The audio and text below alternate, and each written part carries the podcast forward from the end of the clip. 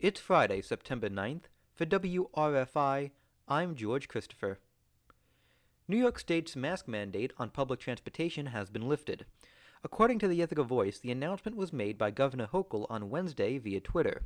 TCAT General Manager Mike Smith celebrated the county's drivers for their work in mask compliance over the past two years, saying it, quote, hasn't always been easy.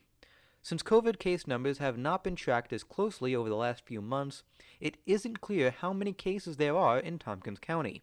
However, hospitalizations remain low, and there hasn't been a reported boom in COVID 19 numbers since the county's three colleges returned to session. Democratic State Senate candidate for the 52nd District, Lea Webb, picked up another union endorsement on Wednesday. The Communication Workers of America District 1 announced it's proud to back Webb. The union cited Webb's own union membership and said she would fight on behalf of everyday working people.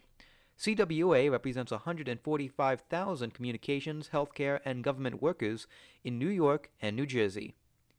Meanwhile, Republican Richard David received an endorsement from the National Federation of Independent Business, or NFIB. The group claims to be the largest small business association in the country with nearly 11,000 members in New York State. While the group is officially nonpartisan, it has generally supported Republicans and was the lead plaintiff in a Supreme Court case to strike down the Affordable Care Act. David welcomed the endorsement, saying he hoped to work with small businesses across the district. Sunny today with a high of 83, and clear skies tonight with a low of 58. Looking to the weekend, more sun on Saturday with a high of 85 and a low of 61 at night.